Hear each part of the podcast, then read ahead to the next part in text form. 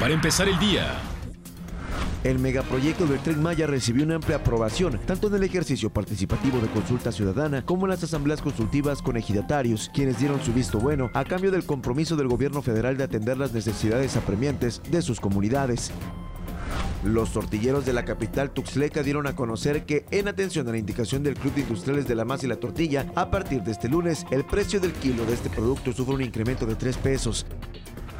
En Chiapas, 1.594.000 habitantes de 15 años o más aún no sabe leer ni escribir o no ha concluido su educación primaria o secundaria, equivalente al 29.2% de residentes. Para empezar el día.